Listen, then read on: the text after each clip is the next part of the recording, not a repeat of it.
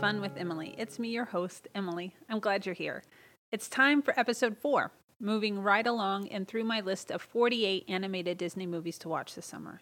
For some reason, I think I was unconsciously attempting to get all of my least favorites out of the way at the beginning. I should have really spread them out more as to not overwhelm myself and you, dear listeners, with a lot of negativity, though. I do apologize for that.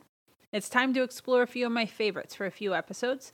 No worries, Frozen is still out there to torture me, but I thought we would end this lovely week with one of my favorites and what I believe to be one of the most underrated animated Disney movies out there. A quick reminder that if you want to watch along with me, there's a printable copy of the challenge list available on my newsletter or in the show notes. And if there is any particular title that you think I should discuss in a future episode, be sure to let me know. So today we are discussing Meet the Robinsons. I don't remember having to participate in science fairs as a kid. There was an invention convention or two, but selecting, monitoring, and evaluating an experiment was never really in our curriculum, at least not in the form of science fairs. Seems kind of odd though as I think back on it because it's all pretty fundamental when it comes to understanding of the scientific method. like we should have been doing that more often. The one experiment I do remember from the invention convention was a self garden watering garden thing.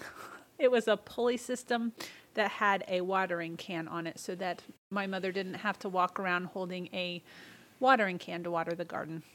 I did not win, if you can believe that.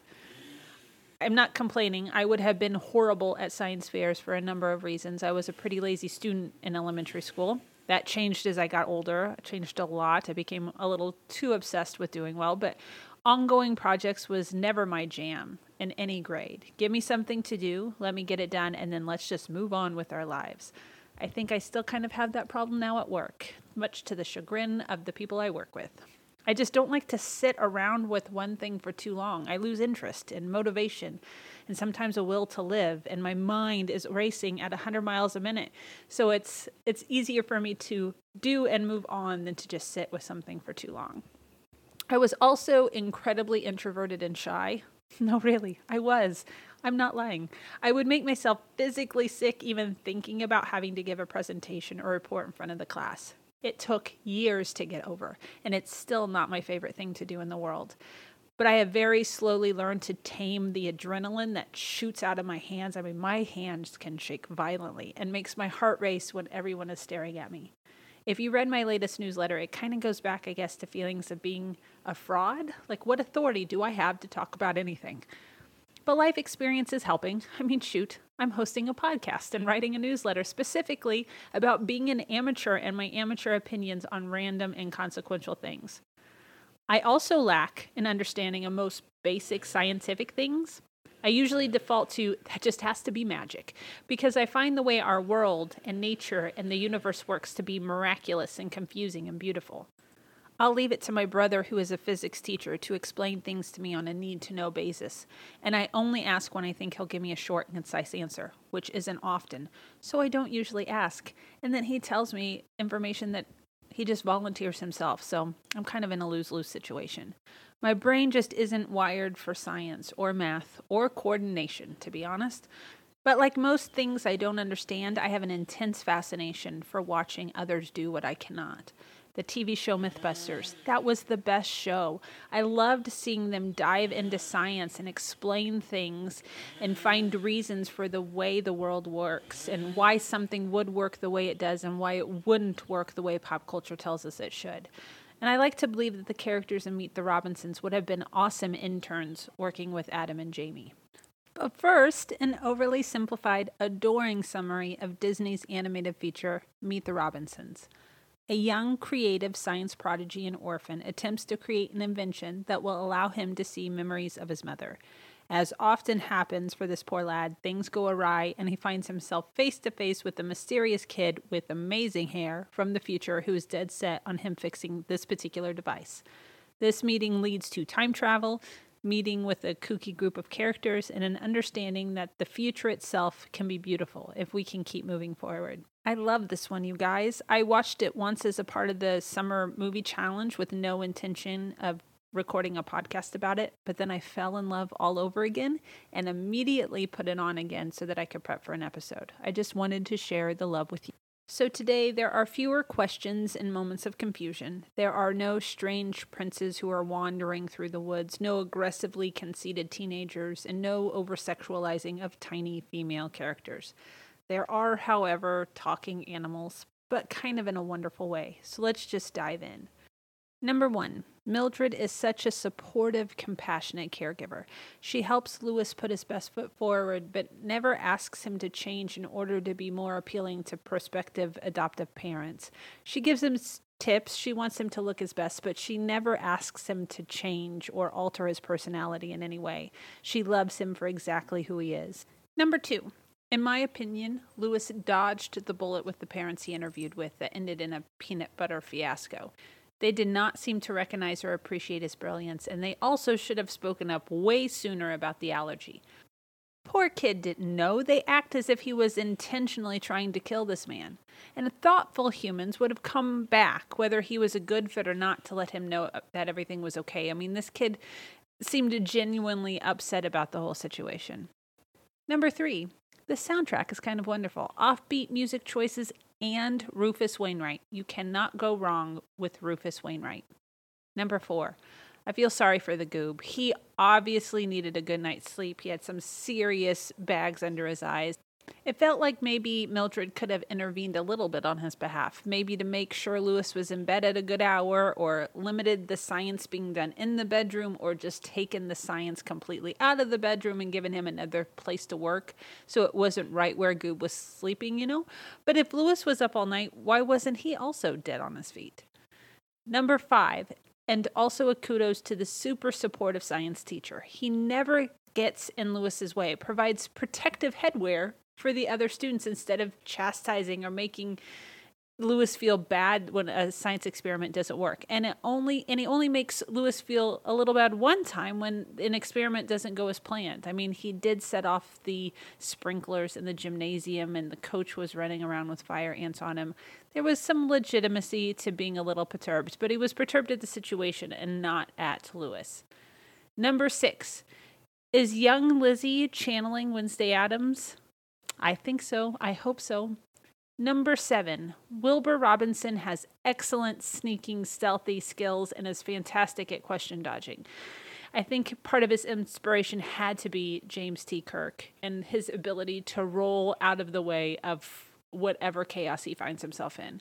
It's also a little odd that he has a fruit hat readily on hand to hide Lewis's hair when they're in the future. I love that. It just comes out of nowhere and he plops it on his head. Number eight, Bowler hat guy reminds me of Mr. Barnaby in the 1961 Disney fantasy feature Babes in Toyland. Full stop. That is the movie I have watched the most number of times. I mean, it is at the top of the list of the movie that I've watched the most.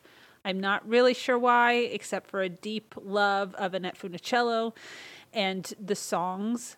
But thank goodness for Disney Plus for making it readily available to me whenever I'm in the mood. Number nine, the coach is surprisingly engaged at the science fair. I kind of dig it. He has a rather majestic scream, too, when those fire ants get on him. Number 10, the future looks pretty fantastic. Homes filled with delightfully insane individuals, houses that have those cool bank esque sucky tube traveling things, legit Disney World people movers, flying by bubble. I mean, this is better than the Jetsons' future on any good day, even if it happened impossibly quickly, which I didn't fully understand. I mean, Lewis is still a youngish man in the future, so there must have been an immediate renaissance and influx of exceptionally intelligent people and capable people with lots of money to get from when Lewis was a child to what that future looked like. Number 11, as much as I love the Robinson family, they are certifiably crazy, and it's a wonder how they haven't all been institutionalized. But boy, is there love there. Wilbur's reaction to Lewis's rundown of his family tree is filled with such acceptance and compassion for the weird that you immediately want to be adopted. My favorite part in that whole scene is when Lewis mentions. Um, oh, I forget his name, but the one gentleman who is married to the hand puppet, and he makes that gesture at Wilbur. And instead of Wilbur acknowledging that it's weird that it's a hand puppet, he just says, Yeah, she's cranky. I just really liked that, that it it was just a part of his life, and he accepted them for all their quirky and weird idiosyncrasies. Number 12, dancing, singing frogs. Now, I don't love talking animals. I think I made that pretty apparent some of the earlier episodes. But for some reason, talking frogs, especially singing frogs, just tickle my funny bone. There's that Looney Tunes episode, um, One Froggy Evening, with Hello, my lover. I'm not going to sing the thing for you. Again, I won't do that to you. But that is such a good episode, and that made me think of this. And it also made me think of Back to the Future, the songs that they were singing. And at one point, there's three frogs who um, are putting the hat into the back of a trunk. And it reminded me of when Marty McFly is stuck in the trunk of the back of the car, and the and the band has to get him out. So really liked that part, even though it was a talking animal. Number 13. Why wasn't Goob alarmed to find a sinister looking man in his bedroom after the big game? And the guy knew his name. I mean, I know that they're the same person, spoiler alert, but wouldn't he be a little suspicious about a grown man sitting in his bedroom? And wouldn't he have like yelled out for Mildred or any kind of authority or screamed? He just kind of takes it in stride, like, yeah, there's this dude here. Oh well, I lost the big game. Number 13, the dubbed meatball dinner scene was so weird and I loved it. It was a brilliant kind of side thing that they did that reminded me kind of a lot of Quentin Tarantino for some reason, you know, without all the extreme violence, gore, and profanity. I, I don't think I would have ever connected Quentin Tarantino to Disney until I saw that scene again. Number 15, best line in the movie. I have a big head and little arms. I'm just not sure how well this plan was thought through. Oh, genius use of a T Rex. I loved it so much. We actually use that quite a bit in jest with our mother. She does not have a big head. She has a perfectly formed, right sized head, but she does have shorter arms, which she will complain about. That is not me criticizing. Um, but we often, when her shirts are too long for her, or she can't reach something, we pull out that line because we think it's hilarious. Such a good story. I could keep going with this list, but at this point in the movie, it all just kind of blends in with the many life lessons available to grab hold of. But before we dive into those, I do have to wonder about the consequences of Lewis meeting his future self and the space time continuum, because I've learned that's a thing because I've watched quite a few time travel movies. But then thinking about that gets back into the whole science conversation, and I really just don't care because I am wholly and completely entertained let it be what it's going to be. It does not have to make sense. I'm sure my brother would have an opinion, but I'm not going to ask him because he would also ruin it for me. Life lessons. As much as we want it to be, life isn't easy and doesn't always go our way. There will be obstacles of our own creation and hurdles that are completely out of our control that try to keep us from accomplishing our goals or living out our dreams. There will be times when we just want to throw in the towel, but as Lewis says, we have to keep moving forward. The only way out is through. It's a choice every single day. Resilience can be a choice. Sometimes we snap back quickly from tough seasons, other times we have to sit in them for a while or ask others for help. But seasons change, and we just have to be willing to do the work to find our way through to the other side. And then I loved this quote From failure, you learn, from success, not so much.